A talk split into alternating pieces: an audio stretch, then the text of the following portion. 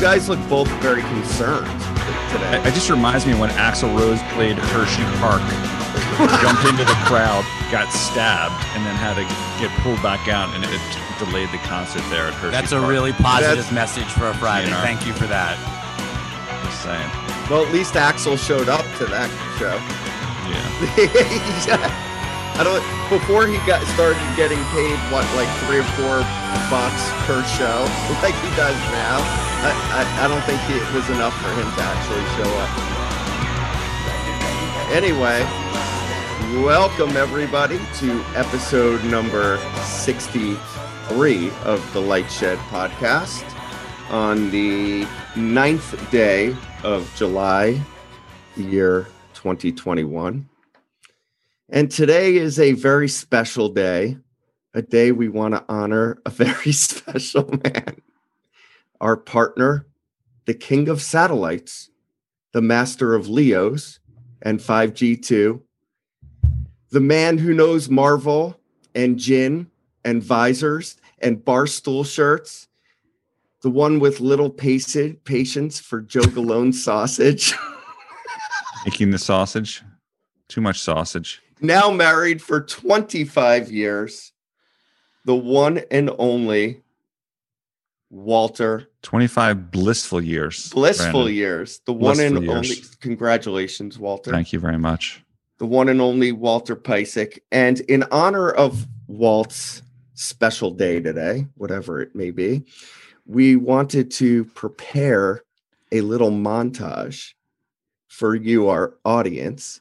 Now, this is a video montage. So, or Oh, a pictorial montage. For So- a po- are you going to narrate it for the podcast I- listeners? I, No, am no, not no, going this to is- narrate it, but I this is more encouragement. I know everybody likes to just I don't know, listen to the podcast, but if you watch, you get to see special things like this and eventually Rich's peacock video. okay. Oh, there is music too.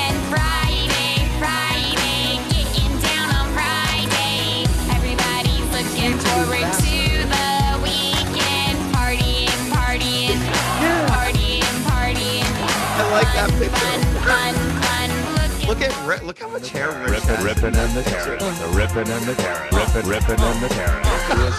Why was I holding Joe Galone's- That's No idea. know, Pass. But I found that picture. Fly, like, eagles, fly on the road to victory. Fight, eagles, fight. Score a- Ah, Those that That's the best one. forces are the same that burn crosses. Some of those that work forces are the same that burn crosses. Some of those that work forces. That's the one. oh, that's a good one. That's even better than the pie one. Some Welcome to the jungle. We got fun and games. That would be fish and chips, by the way. You know it's a big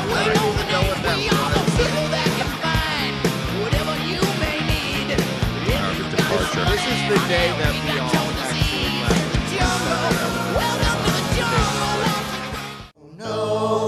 Oh no, yo yo yo, oh no, you didn't. Sucker tried to blame me, but you never paid me, never. Oh no, you didn't. one of the Payback is a songs ever. coming, you will be running forever. might have to cut that one oh little no, thing out, you didn't. Until I get my vengeance, I will never end this. man. Uh, Uh, I had a lot of fun with that. doing That that. last song was one of my favorites. I used to have all I- my kids memorize that song. I and sing know. it to me. And you used to sing it. Uh, we all obviously Yeah. sat in the same room. I can't believe many, you many remembered that one. That was fucking long ago. How- Holy shit. How could I not remember it? You sang it every day, Every like day. 50 times a day. And I was always like, why the fuck is this guy singing this random song? And then I was like, is that the show that you invested in? Remember, you invested in the oh, Broadway Oh, right. show? Oh yeah, And you forgot to put like- some. You forgot to put some Matilda songs. Okay, so this That was isn't actually. I, from- I didn't do. I was from thinking I should have done Matilda. Shrek. I didn't do Shrek, which Or was really my big mistake. As I Shrek is should have done the Shrek the musical theme song. But That is true. I used to We play a w- lot of Shrek as well. I, I will But- say it was very careful editing of Black Beach. Like it was very hard to edit that to make it podcast appropriate. Like it Well, was a lot it's of editing skill. also Yeah. also f- for the record um for, right before we um, we went live on the air, Rich and I had been sort of planning and talking about this, and we're literally messaging about it. And Rich was sharing his screen with the wider Oh. group, including Walt, including his WhatsApp. Oh, that's why you were calling which him an is idiot. which is why and it's like scrolling through Yeah. saying well if walt doesn't like it we can edit it out this and the other thing and Okay. and it's just up the whole time even though it was supposed to be a surprise so Oh, that okay, was let Could we start the podcast now? I mean, like, No. we got we got a lot of stuff to go through this week. It's Okay. it's uh, true. let, let's let, let's hit this. Hold on. So we, we've got We- Sun Valley's the big topic we're going to start with. We've got Michael Okay. Rapino in his own words to kick things off. by the So way let's R- rapino not only invited to sun valley but getting a um, a featured slot there with julia pretty cool so so let's listen to Nice. Michael. You know, we're listen. We're very excited about the American market. Um, you know, seventy shades, percent of our business is going to be the U.S. and the UK. Those two markets seem on track. Um, in America, we're fully open at this point. We've got 30 amphitheater tours that are starting this week across the country, full capacity. Um, we've got Rolling Loud next week in Miami at 200,000 people, Lollapalooza. So about 10, 15 festivals on sale that'll happen this summer. So we're, we're wildly excited that the US, the UK is on plan. We're going to be in business. We had always expected Asia to be a 22 business. They were behind on vaccines, so that's, uh, that's something we had banked on this year. And we think Europe starts to come together late in the summer, probably a fall business for us. But really, the big win for us in this summer is if we could get the US and the UK back to business by July, that was the big win, and that's happening. Okay. So I think, I mean, it's very self explanatory. US, UK, live events businesses um, are really starting to take off. But he gives you kind of some keys as to what's going on in the rest of the world where the Delta variant um, is running a little bit even more rampant than it is here, and vaccination rates are lower. And he specifically calls out Asia as being behind. And that kind of, I guess, ties to what's going on with the Olympics now, um, which has been in the news. And Rich has a tweet here, which you can read, Rich. So CNN breaking news. This was from, I believe, yesterday morning. Spectators have been dropped from the 2021 Olympic venues in Tokyo, where a state of emergency will be in effect during the games. And look, it, it- I guess it's great that the games aren't being canceled because I think that was top of mind for a lot of people. It's two weeks away, but you know, the Olympics was already going to sort of be underwhelming with only you know Japanese fans in the audience. Now we're talking about no one in it. It's literally going to be just like we had last last spring uh, and summer when all the sports we were watching were fanless and it's i think you know especially for a thing like the olympics where the crowd noise feels like such a part of the event this is going to have a major impact on ratings I, i've got to believe this is going to be a big deal I mean, yeah, I mean, it, pr- it probably will. Although I don't think sports ratings in general have Right. been been very good anyway. That's what I was just gonna say. and is I- like, yeah, go ahead, Brandon. Sorry. Go ahead, Walt. No, I was going to say, like, I think just following what you're saying, Brandon, is I think we all agree that fans in the audience actually make things great. But like, look at the ratings for for basketball. Right. Ratings have been I think bad is what you were going to say. yeah No, that's. I Yeah. mean that that's that's exactly um, what I was going to say. I think. Look, the atmosphere does matter a lot, and especially like being there has been pretty electric over the course of of these playoffs. But you have to really be concerned about sports ratings in general, and well so Um, why don't we bring it up so i just yeah. called an audible and like bring it up i mean look at how bad these numbers are i mean why don't we the an- just read some Read of them them all. off? Yeah. Go Yeah, ahead, go ahead, Rich. You're the reader today. Okay, so NBA playoff. This is Sports Media Watch. NBA playoff viewership um, up 35% from the bubble, down 10% from 2019. Um, but I think the real problem is, is if you, which was not great because the, you know, I think the the downward trend is continuous. The NHL Stanley Cup Finals was up 8% from the bubble, but down 22% from 19. Pretty depressing. But then we just got game one. We, we don't have game two from last night, but game one of the NBA Finals was eight and a half million viewers. Like it almost looks like a mistake when you look at it. You know, the, the fact that it's down 35% from 2019, which had a Toronto team playing, so a Canadian team playing, and down 50% from 2018. God, it just these numbers are just they almost look they almost look wrong. Like they're just that bad in terms of just the the depths of it. But you know, look, even WWE, Brandon, which I know you've been sort Well, of focused on sort of the the- content challenges. Sure. WWE, though, as a reminder, has not yet broadcast.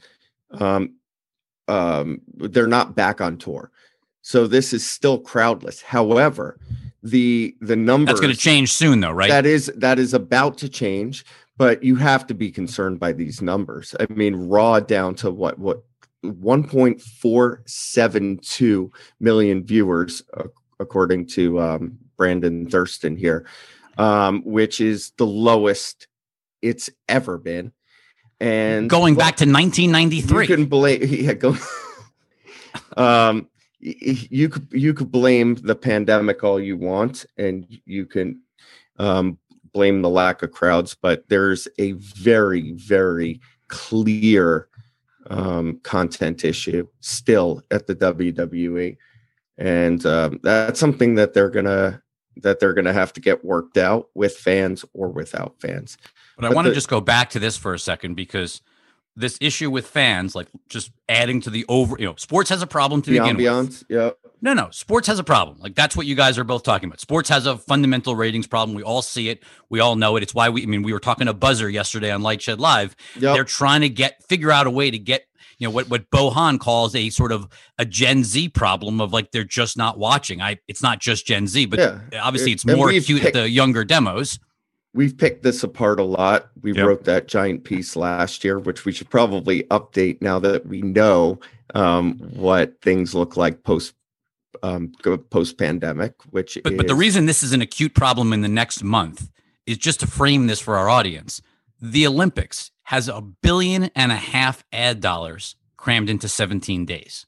So, you know, it's going to be very interesting, you know, what happens with no fans and what ha- how advertisers react to, you know, viewership levels if they really are notably bad.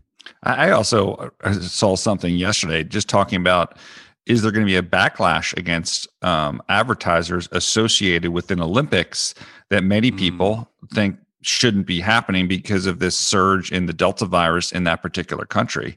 And are advertisers that paid for those ads, you know, could it be that some of them don't even want them shown because there's going to be, you know, people that are like really kind of whatever I don't know what you want to call them, but like very more focused on the the virus than others that you know are going to go after the advertisers for being a part of this. it's such a tough situation for NBC to be in, right? Uh, you know, in the Olympics in general, right? Because you've had athletes that have been training now effectively for five years, putting everything in. And it, it's just, you, you know, there's no, that you've got this fundamental challenge. The U.S. Olympic Committee needs the money, or the Olympics committees needs the money. NBC needs the advertising. Like it's just a very difficult situation overall. Let's stick with Sun Valley.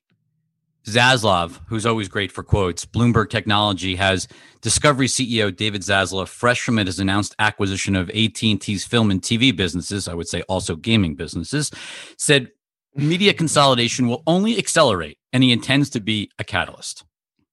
I think he said more than be a catalyst. It's it sounded like they intend to continue to be a consolidator. Sure, So but, I mean, but you're starting with five times leverage. No, in no, I- 20, in, in summer, summer, fall 2022, with a massive integration. You could do stock deals. Is that really new though, Rich? Because I think when we had him on our Light Shed, um, Light Shed Live or Premium Access, that he was like saying, like, "Rich, I got bigger things planned." I, I thought, I thought he was kind of like, like he's that, he is that guy, right? Like, this is just step one. Like, you know, he's building the empire. oh, think about So it. I this mean, shouldn't it be a shock, I he- guess, he- that he's talking about this more publicly. I mean, look, I think Brandon nailed it. I mean, when when Di- Discovery bought Scripps, Brandon basically was his view was they bought a better company. So like they bought up, right? Like they Discovery wasn't going to be critical to the future, but Scripps was. It was sort of Oh, critical it programming and lower affiliate fee. Um, but also just also but more and, and but, brand. but more brand equity with consumers like you know food and hg were sort of important brands for consumers if you think about what he's just done now is he's bought up and he's now he's now he's got hbo and warner brothers and there's probably more to come Okay, so Yeah. what's next? I mean, basically, if you look at the landscape, it what makes the most sense if they never did a deal with Universal, which would seem to be tougher to do now. You're talking about um, CBS Viacom, and that comes down to Shari and what she wants to do. Number one, um, well it would mean getting rid of cbs which i think is hard to imagine but why do you say discovery warner would be hard to do why would it imagine if why would you have to get rid of CBS to have C, uh, to have Discovery, Warner, and and Viacom Viac together? oh i'm sorry if you- you're saying if If discovery they- no, oh, okay, yeah, yeah. Yes, So if yes. Discovery, Warner Bros. Discovery, whatever the fuck they're calling Yes. it, it doesn't do a deal with NBCU, yes then the other choice would be to do a deal with viacom Viacom. Sure. Absolutely conceivable and possible. But again, that requires Viacom to want to sell and not be in control, meaning National Amusements and Charlotte Redstone, which is feels unlikely over the next couple of years, but a lot can change. I mean, I think the reality and the, the, what I don't love about this quote is at the end of the day, nothing's happening with Warner Media Discovery probably for two years. I mean, they're going to have to close this deal, integrate a massive acquisition of assets that the Discovery management team has never overseen. I don't think anything's happening before late 2023 at the earliest. So I think this is sort of cart before horse in terms of talking about future M&A. And I sort of agree with Walt that like this isn't really anything surprising or, or shocking. All of these companies are going to need to keep buying and building because they're tiny. You, you've got trillion, multi-trillion dollar companies. Facebook's a trillion dollar company. Apple, Amazon, Google, Microsoft. These companies are so tiny. Of course, they're going to need to do M and A and scale up to survive in the future. That just seems obvious. Assuming regulatory allows them to do it, of course. Uh, we'll get to that today. We'll get to that. I Oh. promise. I'm so excited. So I- we had to bring up this Diller quote because Oh to my me, this goodness. Kim Masters captured it well. This is an NPR interview that more, happened. Diller, More cool shades. Yeah, more cool shades out of Sun Valley, of course, because every mogul's got to have their and- and cool private shades. jets. My- as, yeah, as they talk my about favorite- climate change and they fly in on their private jets. I think my favorite part of this is just if you th- think about the age of all the people that are commenting on sort of the future of the media business. So we've got these streaming services have been making something that they call quote unquote movies, he said, talking about Diller.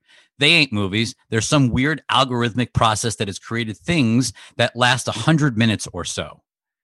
Um, I don't. I'm not sure what he's referring to. I I just don't know what specific movies he's referring to. But I, don't do know. know. movies that did lasted longer than 100 minutes. Tenet being one of them, and that was not a great movie. Yeah, but I'll Well- also I'll also say this, Rich. One of the things that Netflix specifically has done is kind of to save the indie movie business. How about rom coms? Like lots of Yeah. categories, not just indies, but yeah, lots of stuff that categories. isn't remotely formulaic on streaming services, documentaries. Uh, there's there's been a lot of content that probably would have disappeared if not for the streaming services. So I would say that Or we would never have seen. Mr. but- Diller's quote is extremely misguided. Well, yeah, but but let's go a little step further because I wrote down a little. I I did a little prep. For this. So so Okay. Netflix has five Best Picture nominations in the last three years. okay. Two films have ten nominations in each of the last two years, plus animated and feature docs. They've done things like Extraction and Old Guard, not huge, not like critically acclaimed films, you know, meaning like Oscar worthy, but tremendous viewership. Mhm. And you've got things like Hand of God, Red Notice, Don't Look Up, Adam Project. You've got a lot of big movies that I think people are going to be surprised about. But e- It's almost like if- judging Netflix on the e- first year of original TV Right, shows. But even if they're not big movies, the point is there's a ton of variety of stuff Yes. on there. And like the great thing about the streaming services and the amount of content that's on them is the idea of there being something for everybody and eh. getting away from just only leading with the big blockbuster which is the way that the theatrical business was going because it wasn't financially tenable for all those other sort of mid-budget movies to continue to exist. So his i don't know. Yeah i mean But what hundred minute movies Diller is likes to talking talk. about? Just just give me a list. He- the ones that the algorithms made it- look, it's very. I think that was Star especially- Wars. Wasn't um, Leia an algorithm or an, something like that? First of all, That was a real movie, though, wasn't it? Could we talk about movies like Solo? I mean, there's like plenty of bad movies from really terrible. big, powerful stu- studios, right? Like, okay, Marvel's been incredible. Every Marvel movie has been amazing. Yes, better and worse, but like nothing like that would you would call a donut. But like every studio has tons of donuts. Like, uh, Okay, so but on Marvel, I would up the ante on that and say, thanks to Disney Plus, we've got the, uh, a number of great shows that are coming through on this streaming service that I think are a product of them trying to drive subscribers to Disney Plus. So while you know whatever movie Marvel comes out with, like Loki's been fucking great, you know. Um, WandaVision was was great. The other one not so great, but whatever. Like this is content thanks thanks to the streaming wars, as you would call it. the the the, the post credits, Walt, I hear have a really nice shout out for a coming Disney Plus series inside of Black Widow. spoilers, No spoilers. No, I'm not But giving you a spoiler. I'm just telling you. I'm actually more a- surprised that you know because of my my, kids were complaining about this um, last night about how all the the things got knocked out of whack because of COVID, unfortunately. But like, it would have been great if Loki had let in something to this movie. Maybe Loki's got another episode next week. Maybe there's something that drives viewership um, to Black Widow. We'll see, but um, whatever. but I think this is, from what I was told, maybe I'm wrong, I was reading something. I think this is the first feature film. I know this is also Premier Access, but it's the first feature film that actually gives a promo for a Disney Plus series at the end. I don't know if that's true. know if that's true because um yeah i don't think that's true I don't know. But Maybe I read it wrong. Okay. Uh, let's shift gears and talk uh, a little regulatory, Walt. hell yes well this today um the biden administration released an ex- i guess they call it an executive in- uh, order that encourages something the fcc to restate net neutrality rules yada yada yada. This is a tweet that rich has up but i, I want to focus on let's start with there's five different elements of this that i want to talk about. And, and let's start with engadget's first line in their story on this. The movement to get the fcc to restore net neutrality just gained some serious traction. So what biden the biden administration said was like we want net neutrality to happen which is what they said on the campaign trail. You can encourage the fcc to do something but um, as a reminder, the FCC has two Republicans and two Democrats. The Democrat and, and they've got differing views on net neutrality. And also a still acting head. Acting head, but that doesn't matter. The, the bigger point is like if the Biden administration wants to gain some serious traction, perhaps they should put up a third Democrat to change and have a fifth commissioner. why hasn't that happened because you can encourage the FCC all you want, but it, that doesn't mean shit unless you have. So the Biden administration, I think this has been in the media. You can look at the number of appointments, whether it's ambassadors or whatever that they've made relative to to recent past presidents. But like, it's to me, it's a it's silly thing to to profile. This is like some big move on net neutrality. Put up a put up a commissioner. And, and, and let's move this forward. I mean, look, there's more to it than that. Obviously, they've got to balance things out and yada yada. But like, don't claim that this is like something new or that this is going to move net neutrality forward, you don't have a fifth commissioner. That's that's the first thing on net neutrality. Second thing, our clients uh, or some of our our listeners may care about is there's something about limiting non-competes in employment contracts. So we'll see how enforceable that is, but certainly that's something that all of us have dealt with uh, at some point. Um, in our careers in the financial services industry. Hopefully, or we'll see if it, it, it applies in this scenario. But that was an It's been a big issue in California. So Netflix has been involved in, you know, it's been a multi-year lawsuit with Fox and others Oh. related to the enforceability of non-competes in the tech industry in California. So it's been a very big issue. Sure, it, it definitely goes. a hedge fund. It definitely goes beyond financial services, but for No, our no, I know. listeners- that's an interesting one, people. So let's keep an eye on that. Any any people sitting on the beach right now? So the third one is early termination fees for ISPs. I don't. This is crazy because I don't think ISPs. We asked a couple prior to the today's podcast, Charter, Altice, whatever. They don't have. I'm on Verizon. I don't have a contract. So the uh, Biden uh, administration wants to reduce the termination fees of getting out of. Yeah. Wait, ahead. hold on. Time. I got to call an. I got to call timeout. Anyone ever change their broadband provider? Wired. Like, does that actually actually? I, who actually does that? Because I haven't met really a whole lot of. Yes. Wired. Oh my goodness, yes. But, but, You uh, but Brandon, Wait, you when have you New York City. switched? I personally haven't, but most of my building um had switched to FiOS when that came along.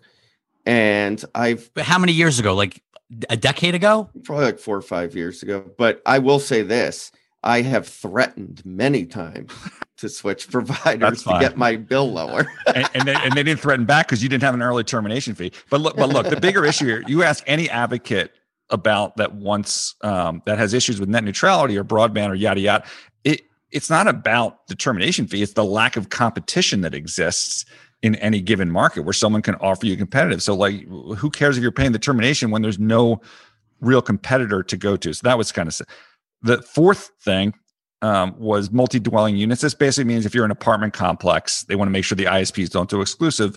This one's going to end up, I think, in courts because I don't know how you limit. You can talk it on the ISPN, but what if the what if the guy running the building doesn't want multiple providers? I will tell you though, because I live in a co-op in New York City, uh, and I've lived in multiple buildings throughout the city. I think this is sort of a decade old. Like this used to be a big issue, like the exclusive contracts. Now all the buildings are realizing the how much money they can save as a building by bidding the two against each other. And so the best thing ever was FiOS fighting with Time Warner Cable, now obviously Charter Spectrum. But it's been great for rates in the building versus Right. the opposite. But I don't Rich, even I- I- understand. what was the I- one Joe Galone used to have? RCN. RCN. But Rich, I think so. I think the issue, Rich, is not necessarily in your building, but in lower income multi-dwelling units where there's just not investment. The guy's not letting anyone else in. So I can see the purpose here, but like to me, it's like you can force the the ISPs to not do the non-compete. I don't know how you force the building to actually connect something. They control what goes in. And then lastly, obviously, this is the big one, antitrust.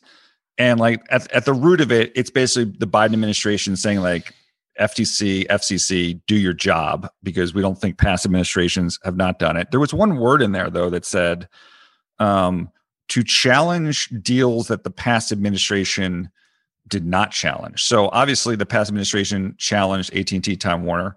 Technically, they didn't challenge Sprint T-Mobile. That was the states. If you remember, the FCC and DOJ were fine with it. So it's possible the Biden administration could be telling antitrust to go back after Sprint T-Mobile.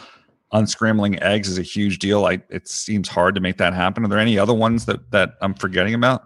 I mean, the one that was shocking to us was, I mean, Disney just went in and bought Fox. Like they basically became, they were already Yeah, we the know largest why. movie we knew- studio. we know why, though. We discussed. Well, I, I, I understand. Somebody called up, you know, Fox News calls up Trump and gets things done. I get that, but from a from a regulatory standpoint, you gave an incredible amount of power to the Walt Disney Company, really with very little diligence on what it meant for.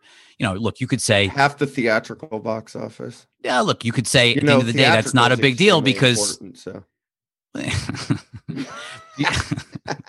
How do you unscramble these eggs? In the case of Sprint T-Mobile, they've already punted Boost to Dish. There's so many different things that have already been. They're already shutting down the Sprint network. How do you unscramble? The Sprint network will be shut down within the next six months. By the time Well, you get around to re, you know, re going after them, like the network's I- literally turned off. And, and let's look, let's go back in time to the Obama administration, right? Which was a Democratic administration. Like they basically let Facebook buy all these things, right? I mean, all these things that they're now, you know, they they just, the, you know, the government just got literally, you know, spanked in court with trying to attack Facebook from an antitrust standpoint. I mean, you know all of these Biden was the vice president. So when they say past administrations that didn't, which past administration? That's what I'm saying. Like it's just sort of absurd. Like you know, Democrats approved all of these transactions. I mean, Charter was able to buy Time Warner Cable. I mean, it made Charter massive. Like Although, Comcast was able to buy NBC. Like but I- I- Comcast was not allowed to buy Time Warner Time Cable. Warner Cable. So, At least we called that one right. uh, yes. Anyway, so there's obviously more in this that yes, we did, um, among others. But uh, there's there's obviously more in this. but Those, on the back. those were the those were the those were the kind of the five big takeaways, and it's more encouragement than actual.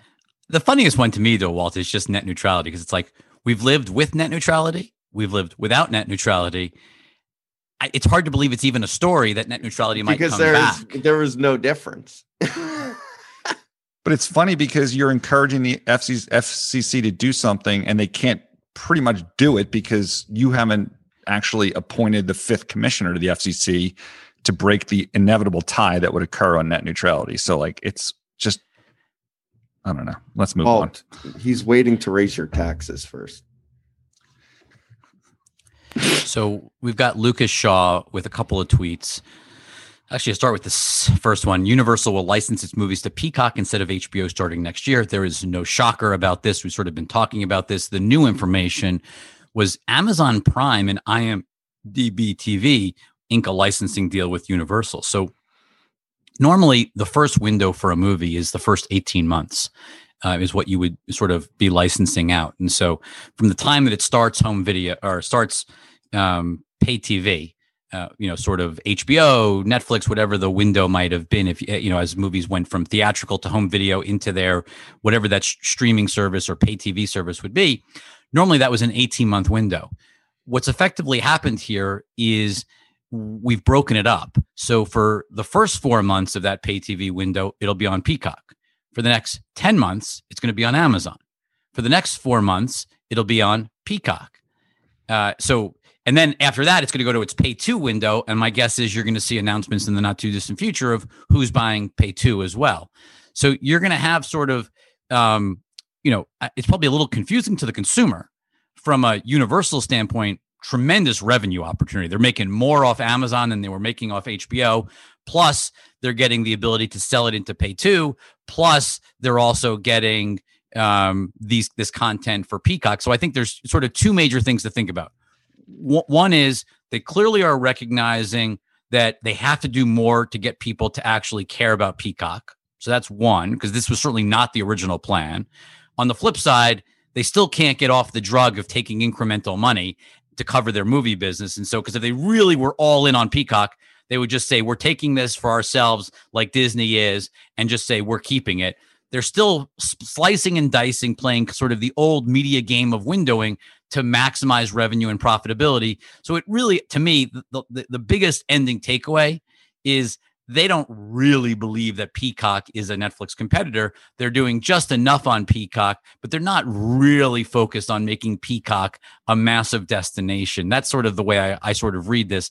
The last little piece of this they know is their just they know their lane essentially. yeah, exactly. What is their lane? Like, what is Comcast? Why do they even bother doing all these different things when they can't focus enough to actually, you know? I mean, we were talking about this yesterday on the IoT side. And they had the opportunity to build IoT or CBRS into all these modems or, or set top boxes. They had the ability to to. We talked on this about this years ago um, to win the home. Like, and they just they have these opportunities and they just don't do shit with them. Like Peacock is technically an opportunity that they're like half-assing it on. Like, so what's the end game here? Like, what's the point? And and then by the way, why do they ever sell?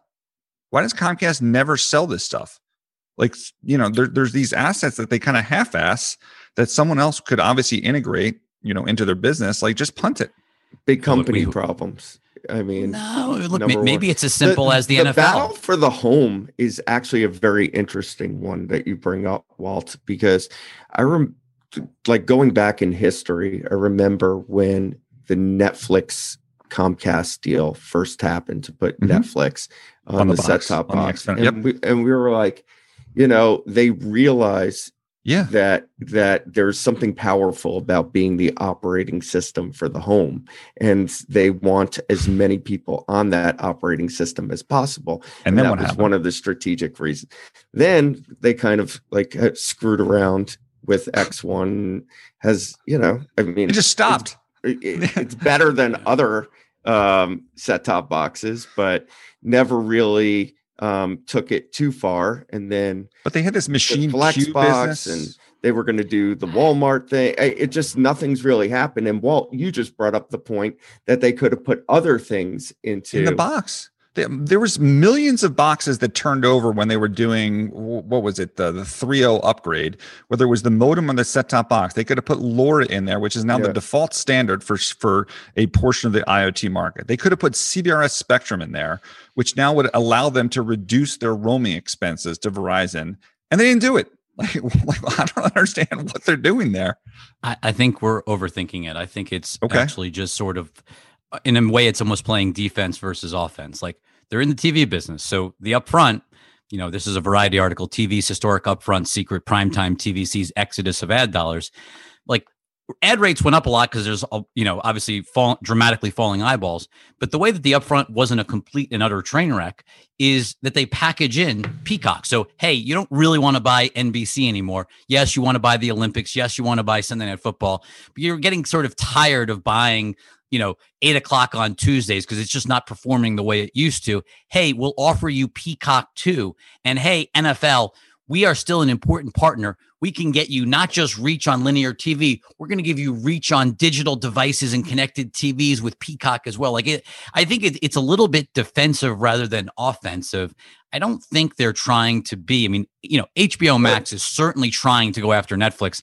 I don't think that's really Peacock strategy. I think it's a more defensive approach and trying to protect legacy businesses like their big ad business than it is actually trying to quote unquote win in streaming. Rich, let's go back to the meeting we had with NBCU right before Peacock launched. And So October, November 2019. and Linda Yaccarino was in there. And the first thing that she said was, What? We think there's $2 billion of low hanging fruit if we can package in, if we have the digital ad inventory to package in um, with the linear business.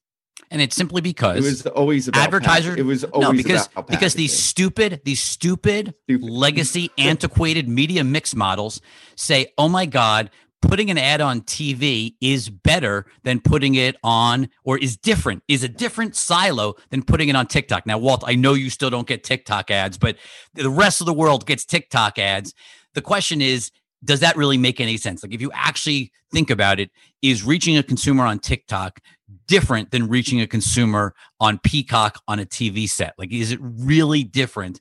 I know lots of legacy ad executives would say, oh my God, it's apples and oranges. And I saw the way they reacted to our piece this week. But the reality is, time and attention is time and attention. And if it moves a car off a lot or a product off a shelf, this arbitrary screen size definition is complete and utter bullshit. Rich, I'm watching the Euros on ESPN, and one thing I've noticed around these matches is when you're up one nothing, and you go into defensive mode, you end up giving up a late goal in extra time. Prevent defense. Atlanta Falcons, New England Patriots, Yeah. Philadelphia 76ers up 26 points. In the words of Herm Edwards, Edwards, you play to win the game. Game. If you're in defensive mode and you're not playing to win this game, you're going to lose. Love that. That I love is that is a great summary. That should be the title of our blog, Play to Win. You, you I think play I'm to gonna use that. Play to could win. u- the we could use Herm video of Herm in there. Speaking of TikTok, we've got a billboard story. TikTok creators will soon get to upload videos up to three minutes, a marked increase from the current one minute limit. No surprise here because they've been doing this over in China Yeah, with I was the- gonna the say, corollary, which is. Yeah, we know we know the exact TikTok playbook for the rest of the world, including the US, because we've seen exactly how they've they've done things in China. Well, we've also seen this little company that you may have heard of called YouTube, Remember when YouTube was effectively, Yep. you know, Charlie bit my finger was what a minute? I don't even know, probably not even a minute. Like Double Rainbow, these were all very short little clip videos. And then all of a sudden, YouTube slowly, methodically. I remember when we first met the team at Brat. Remember, it was like six minute videos and seven minute videos. And then it was 12 and 20 minute videos. And like just these things expand, get people's attention, get them greater addicted. greater video just a giant video platform with well and and other things with lots to do of of various lines but we also i think they're also at some point going to really want to put professional content onto tiktok based on some of the conversations that we've had in various meetings Yeah, I don't think that sounds crazy at all. I mean, I think the quality of the content. I mean, first of all, I think the quality of the content has, you know, moved up remark. I mean, from when we first met musically, and we did meetings with investors with musically. If you think about how the quality of TikTok, that you know, just the entertainment It's value of TikTok. Right. No, I know, but I mean, but I think the quality has moved up dramatically over the last six or seven years, and giving people a little bit more length. but that's- still tools, right? And having such a good recommendation engine that you get the flywheel going. And when Musically was a standalone company before TikTok, they were lacking a lot of those things. this is all why we talked about last week why Instagram is pivoting to video. I think Instagram sees the multi-year risk of what is happening over at TikTok and is I don't think they're panicking, but I think they're certainly concerned about what's going on. Um, speaking of Facebook being concerned, we've got another major exodus from Facebook. Fidji Simo, who was in basically in charge of Facebook Blue, so the Blue app that you know, kind of the legacy Facebook app. Um, she basically moved up from video and had moved all the way up the ranks to running all of Facebook Blue over the last couple of years. Um, Deirdre Bosa has a, the breaking news. Instacart taps Fidji Simo, head of Facebook app, as next CEO. Simo replaces founder Apoorva Mehta August 2nd. Simo among highest ranking female execs at Facebook after Sandberg and Marne Levine. What it doesn't mention in this tweet is Carolyn Everson, who Yeah, was, was the second right. highest rated female or Yeah. ranking Ra- female ranked, not ranked. ranked female at Facebook uh, quit two weeks ago. So they've lost two of their most senior female executives in as many weeks. Forget about even female. They've lost two of their top executives at Yep. the company in the last couple of weeks. and Just the, there was interesting. the article today, Rich, or that came out last Yesterday, night, Um, which doesn't paint the best picture. What was the article about? Basically, just tension between Zuckerberg and Sandberg, you know, over the handling of No, Trump. that was that was the profile of Cecilia Kang's book, right? That was just an excerpt from her book, which is It coming was. out in a week or so. Yeah, should be But a good book. ties She's to that. She's a good writer, WAPO, and I think it's a couple other places. Yep. so. It'll be I very think there was a co- to dig into co-author, but Cecilia's the one we know. Um, let's move on to Roblox, Brandon. or Roblox. Um Engadget Roblox deal with Sony will create legal in-game music experiences, and we've written about this in the past. Music is going to be a big part of what happens on Roblox. It's very core to their strategy. It's why um, Warner Music was a big investor in their final pre pre IPO um, round and now they're going to be they worked out a big deal with um, sony and i'm sure you're going to see a universal deal um, i- Well, remember they're getting in sued by the music publishers too. So, like, I think this just shows Oh, that. Roblox recognizes they know what they got to do. You got to pay the money. always like if you if you listen to that podcast that we highlighted um, uh, that interview with Jon Vlassopulos i mean he basically talks about how core um, music is to every experience that we have um, in in the real world there's a soundtrack to it and how that's how it's going to be also in the metaverse and talks about how they started slow with licensing you know uh, some more independent music, but we're we're going to grow with that. And they've had good traction, as has um, Fortnite with some of their concerts and other music experiences. You're going to see emotes um, introduced. I love when you say emotes. I love What it. what is an emote? What is that? So yeah, here's a good example: the dances in in Fortnite. Yeah. but only now you could have ones that are musical emotes. So you could play like a little musical jingle. Okay. Well, there's private companies working on this anyway. Got it. Don't sound so excited, Walter. I know you're. I'm sure p- Trying people to are hold into it it. back. Not, not, not my thing. It's fine. Um, I just I have to laugh. Uh, I, I'm going to read this, but we've got the streamable saying. No, at, no. You want to Okay. start with Josh Kosman? So, okay, we'll start, start So, with Josh so Kosman. from Cecilia Post. Kang to Josh Josh Kosman. That's Kosman, I quite a want that's Walt quite a to, I want Walt. juxtaposition. To, I want Walt to read this one. Exclusive. Read it. Which part? The How top does or the this bottom? random The bottom, the bottom. Just Fred it Wilpon sale of New York. In- Go. the headline is first of all to his and others from the New York Post defense, they don't write the headlines. It's a whole different group. But Fred Wilpon's sale of New York Mets broadcast channel SNY, a dud. Mm. He may have sold the New York Mets for a record price last year, but Fred Wilpon is striking out when it comes to selling SNY. Um, then there's a story on top of that. Well, From the Streamable basically, in, in that one, saying that you know Sinclair, Yes Network, etc., were not interested. MSG Networks wasn't even in the article, um, which I found interesting. But then it says Sinclair reportedly, so they weren't interested supposedly in SNY, but Sinclair reportedly looking to buy the NBC Sports regional sports networks. Now, Sinclair has taken the Fox Sports, which is the old RSNs, from 1.6 billion down to potentially 300 million over the next 12 months.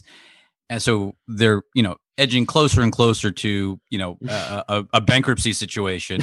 and yet somehow and yet somehow these regional sports networks are going to pay a big price to buy the NBC Sports regional sports network. So look, I guess anything is possible, but it, it just strikes me that there, there is something really, really wrong um, in this story because I just can't imagine how Sinclair is actually in a position. Look, unless they're going to take their good, you know, the beauty of the Sinclair RSN deal was that they created a separate silo. The debt attached to it was only tied to the RSNs unless they're going to take the good cash flow from their TV business and put it into the bad RSN business, which would be catastrophic for its equity. I don't see how they're doing this because I can't imagine the RSN business being in a situation to raise more capital as that business conti- continues to struggle. So it'll be interesting to see what plays out, but I'm sort of calling bullshit on that story. Um, Maybe Sinclair that. wants the dollar cost to average down. Yeah, a great dollar cost. yeah, great. Here we've got Amol Sharma um, saying, "Hello, Sunshine, the media company behind Big Little Lies and the morning show began pursuing a sale after receiving interest from suitors, including Apple." Scoop from Ben Mullin and Cara Lombardo. This is just interesting because there's obviously this arms race for IP right now. Amazon buying MGM. We just mentioned sort of Disney merging with Fox. You know, Zaslav saying he's not done. All of this ties to everybody wants more high profile content. Producers, Yep. I think Netflix just re-signed Shonda Rhimes this this week to a, n- a new big contract. Like after the Bridgerton kind of blowout Yeah, success, like everyone is looking to align themselves with content creators. And I think what this sort of proves when you think of Chris Meledandri at Illumination, Jason Blum of Blumhouse, the producers are sort of the, the the talent that is kind of creating these things is becoming more and more powerful and they're creating their own franchise companies on their own that the media companies then have to partner with or buy. I think partnering is probably the more likely option looking at what like blumhouse and, and illumination have done. But it really shows how power is shifting towards these producers that can really build kind of brands and franchises within their own companies. And I think if you look at Reese, what she's done with building a book club and TV and movies and sort of how they all Just- sort of flow together is really fascinating. all fertile for brand new IP, which is, is Apple again still not interested in any catalog. Only one. Sure. So, so something like uh, MGM less attractive to their strategy, where it's all about like sort of catalog stuff, has been much more interested in brand new shows and IP, which is what the creation has been at Hello Sunshine. Natural f- fit because of the morning show and other things. But it could also Just- be a perfect fit for H. Oh, sorry, Walt. I was going to say it's No, a perfect fit for HBO because they've done the whole rom-com deal. They obviously did the J.J. Abrams deal with Bad Robot with HBO or with Warner Brothers and HBO Max. Like this could be the type of deal that David Zaslav's even talking about. That obviously it's not his company yet, Like but this could be the type of tuck-in acquisition for Warner Media that actually could happen now. Sorry, Walt. No, I just want to verify that Hello Sunshine, in fact, does not use an algorithm to generate its uh, content. Right? It's forty minutes do. or two hundred minutes of content. Just verifying. Uh, It's it's AI content. Yeah, uh, the do not. Algo, the Algo movie. um, just to this sort of ties back to Brandon's point uh, and the Live Nation video at the beginning. We've got a DLP Town Square tweet saying breaking. Disneyland Paris acts as the complimentary fast pass system. It's replaced by the Disney Premier Access, one shot accesses to attractions starting at eight euros per attraction per person, by the way, depending on the day, and it rises in peak season. So, just like Disney in the picture behind me is doing Premier Access for Black Widow, where it's thirty dollars on top of being, you know, you have to pay to access Disney Plus. In this case, you have to pay to access the Disney parks. On top of it, thirty dollars for Black Widow. In this case, eight euros per person per ride um, to skip the lines. Uh, I like the one. I dyna- guess the real dynamic pricing. It kind of reminds and trying to sort of squeeze the most out of the people who have the resources for it. Who have saved their Reminds me entire life to afford the hotel pricing. and the pass in the first place. It's horrible. it is really aggressive, I guess, was my takeaway. And Walt, it says this is being expanded to Shanghai shortly. Uh, and I wouldn't be surprised if it works throughout Asia, whether they bring it to the U.S. at some point as well, which just um, just keeps getting more and more expensive. Maybe not shocking, but really shows you how they're trying to, as Brandon pointed out, really take advantage of, of the pricing dynamic. just price more efficiently in general. Dynamic pricing. It, Well, they don't price efficiently because if you've ever been to a park in the last five years, it's like wall to wall people. efficiently.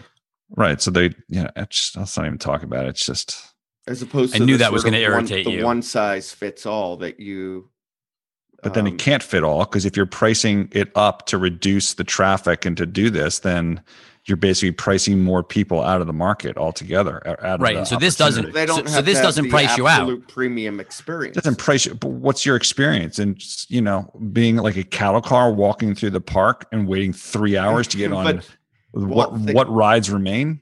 think I mean- about going to a concert. The difference when you're sitting in the first few rows at the concert, it's a lot. Is it really that different than when sitting you're in like behind the stage? I think there's a difference between waiting three hours in line for a 10 minute ride or a five minute ride versus or a two minute sitting- ride or sitting in the ride. upper deck of a, of a stadium. I just do. You're at least experiencing, you're in the stadium experiencing something, Mhm. not the body odor of the people around you in your three hour line wait. Can you imagine? Okay, let's. On that note, uh, we got Fubo. Uh, this happened right after, of course. We recorded our podcast on uh, uh, on on Thursday, but this actually Hang on, happened. hang on. I want to stop this podcast because Why? this is the Rich Greenfield soliloquy portion of the podcast. Go ahead. No, this th- this is just this was amazing because this is a tweet or this is a, a, a an 8K that got filed at 5 p.m.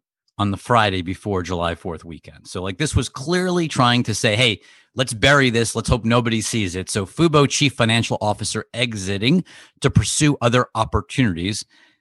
Um, stock slips 1% after hours. The, the 1% was obviously pretty funny, um, considering it was after hours on before July 4th. But this is the second CFO that Fubo has lost. They lost their CFO in 2019. Now they lost their next CFO in 2021. Um, you know, hard to believe it doesn't mean something to lose two CFOs in a sh- relatively short period of time. Uh, we've continued to question whether this is, uh, you know, we think there's a business. We just think it's a very small business relative to its multi-billion dollar market cap. And, um, you know, maybe the CFOs are starting to realize that that's actually factually true. But we'll see. It'll be interesting to watch what happens here as they go through earnings. And your prior segment was brought to you by YouTube TV. That was, What, what if we sponsor- Continuing on with that. What, what if I, I don't think this segment's over yet, our uh, Brandon. I don't think no, this segment's, segment's over not yet. over yet. Yeah, It's but not we over could yet. have a different sponsor for soliloquy. This is our post credit on the same on the same segment. No, because this is actually you guys were wrong. So you guys told me, you guys reacted and said, apes don't care about dilution. So you said that the meme investors didn't care about being diluted. So here's Adam Aron, head of AMC, saying it's no secret. I think shareholders should authorize 25 million more AMC shares. But what you think is important to us? Many yes, many no. AMC does not want to proceed with such a split. So we're canceling the July vote on more shares and no more such requests. I guess it's not what they think; it's what they vote. So it's not thinking. It's not like he's doing what they think. It's just he couldn't get the votes. So, which you're right. I'm surprised I got that wrong. Um, I once again am com- befuddled by the thought process, but behind. I mean, you could argue like There hey, is no I thought process. No, there- there say is no that we're thought gonna buy new shares and like There's now no they thought. now they now they prevented this company from being able to reinvent itself by issuing shares at this price. To, Yes. It's incredible. It's literally incredible. The one thing that could actually make the shorts blow up, they're preventing. It's, And it's that just prior amazing. segment was brought to you by Netflix. So, Uh, so we we've been having a big debate at Lightshed this week because we've got Black Widow is in. Actually, it had a huge. We should just say on the podcast, it had a massive Thursday, thirteen million in in, in Thursday sales. That is far above. I think. I well, think that's shocking, was- Rich, because yesterday you were showing me movie theaters in New York City that were empty. So how where did all these where did all this revenue come from, Rich? Rich was if what what Walt's referring to is Rich was going on to all of uh, all of the theaters that were empty, and then I was alternatively sending- sending him all the Westchester theaters that were packed in Dolby Digital and No, IMAX. Walt was and- saying he and couldn't Walt get it. and Rich Walt were was saying he couldn't get a back ticket. and forth. I I looked down at my WhatsApp and there were like 98 messages. Rich then tried back to and is forth trying to he's, he's going to try and bear trap them on this one by saying trying to relate it to Captain Marvel. And as Marvel Universe watchers will realize, Captain Marvel was an integral part, and she was the exit on the post credit, and was an integral part to the biggest movie of all time, Endgame, um, at a time when you know a female heroine was particularly important. So. Captain Marvel to me is not the comp. I had a discussion with our family about this last So night. So what, is terms of is the comp? What is the comp? Yeah, what is the comp? I no joke, Zach, one of my teenage Marvel Yeah. fanatics, his initial thing was Ant Man, and Ant Man was 58 million. But we're not going to go there because that's Rich obviously wanted to low- compare. So Look, Rich, I mean, come Rich not trying to wants to compare the Come openings. on, Ant Man. let's level set for everyone wh- on what the debate was. The debate was okay, what is this going to do opening weekend? And what does that mean for the health of the current um, theatrical Theatrical. experience? No, no, no. A- Actually, relative what is it? to what it was before. And Rich wanted to compare it to Captain Marvel, which did what 180, opening 150, weekend, 160, something whatever like it was. something- And Walt wanted to compare it to I never said anything. I said I'm going to reveal Right. my pick now. I'm just giving you the background. Zach said Ant. I think That was Ant-Man the and debate that went on for more. two maybe hours. maybe um uh what's what's the guy the black um the Winter Soldier, which I think was in like the 80ish ballpark. So I think I think probably you know look you've got pent up demand from COVID. You got on the flip side Disney's going to let you pay what 30 bucks to watch it at home. But I think you're probably going to be, you know, the tough call is going to, it's going to be around 100 million, right? Whether you're over or under. So now the is that market is given this. success or not is the question. Well, I think I that think is it actually- debating. I think it could actually be more than 100 based on that Thursday number. I think it could actually No, be that's a what I was just 110 gonna or 120 number. based on the data that Mark just gave that it's looking like it could top um 100 million. But day one, my number. Don't day forget. one gives you bragging rights, right? That you've been in the theater. Day two, you can you can rent it. I can rent it on Disney today for 30 bucks. Now, Yep.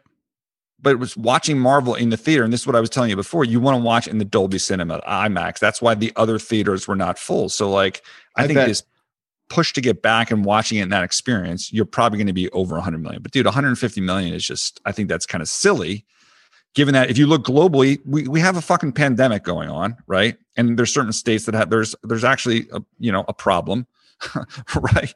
And you can fucking rent it for thirty dollars and watch it at home, and everyone's got great TVs now. So I think a point Walt just made is getting back to the bigger experience, and he mentioned IMAX. My guess is that this way over indexes in IMAX.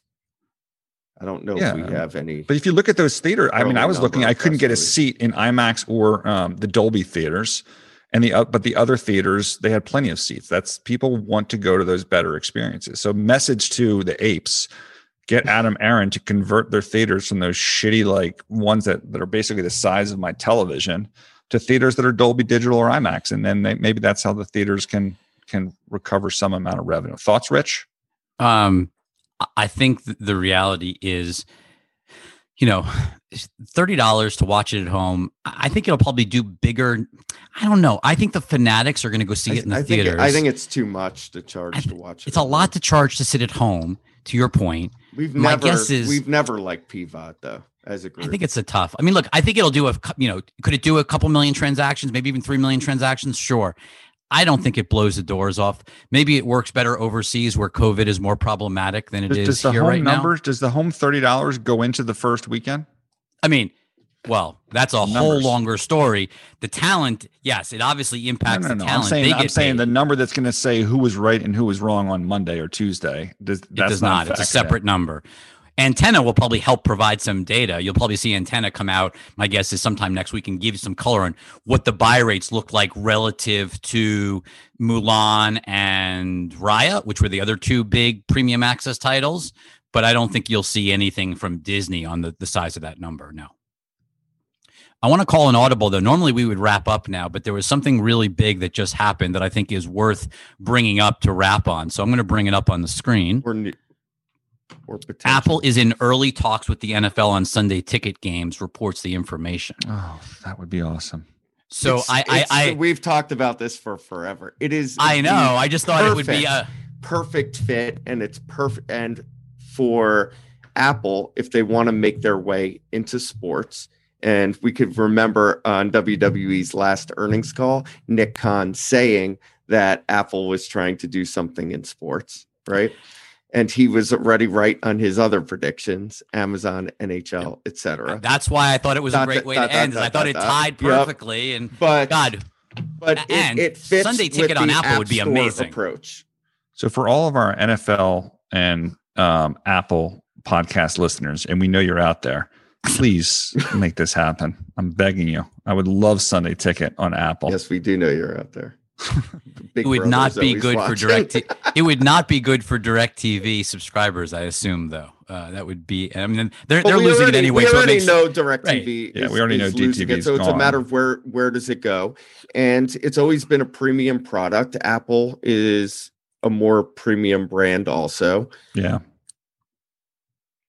Um, it could be. It doesn't have to be integrated into um, Apple Television eh, or Apple TV Plus. It could be eh, it's a standalone, and that's it.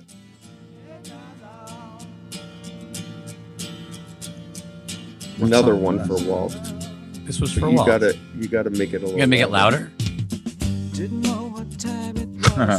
Starman. we didn't talk about Starlink this week. Amazing. I know. But so uh, we're we're doing it now. Are you going to see Black Widow tonight? Billy has to work, so I think we're gonna have to put that off. Unfortunately, until later in the week. I wanted to go yesterday and couldn't get. But you are not going to watch it at home, just to be officially clear. Um, to me, that is a theater experience that needs to be had. It's a marvel. It's the first real one. I know Spider Man came out, but this is the first, you know, whatever what they call it, Zone Four, Phase Four. Brandon's singing. I love this. Brandon loves this more than Walt, I think. That's the best part about this. Good song. I love Bowie. That's episode 63, Oh, everyone. you listen to a little more? Of course. It's a Walter celebration, so why not?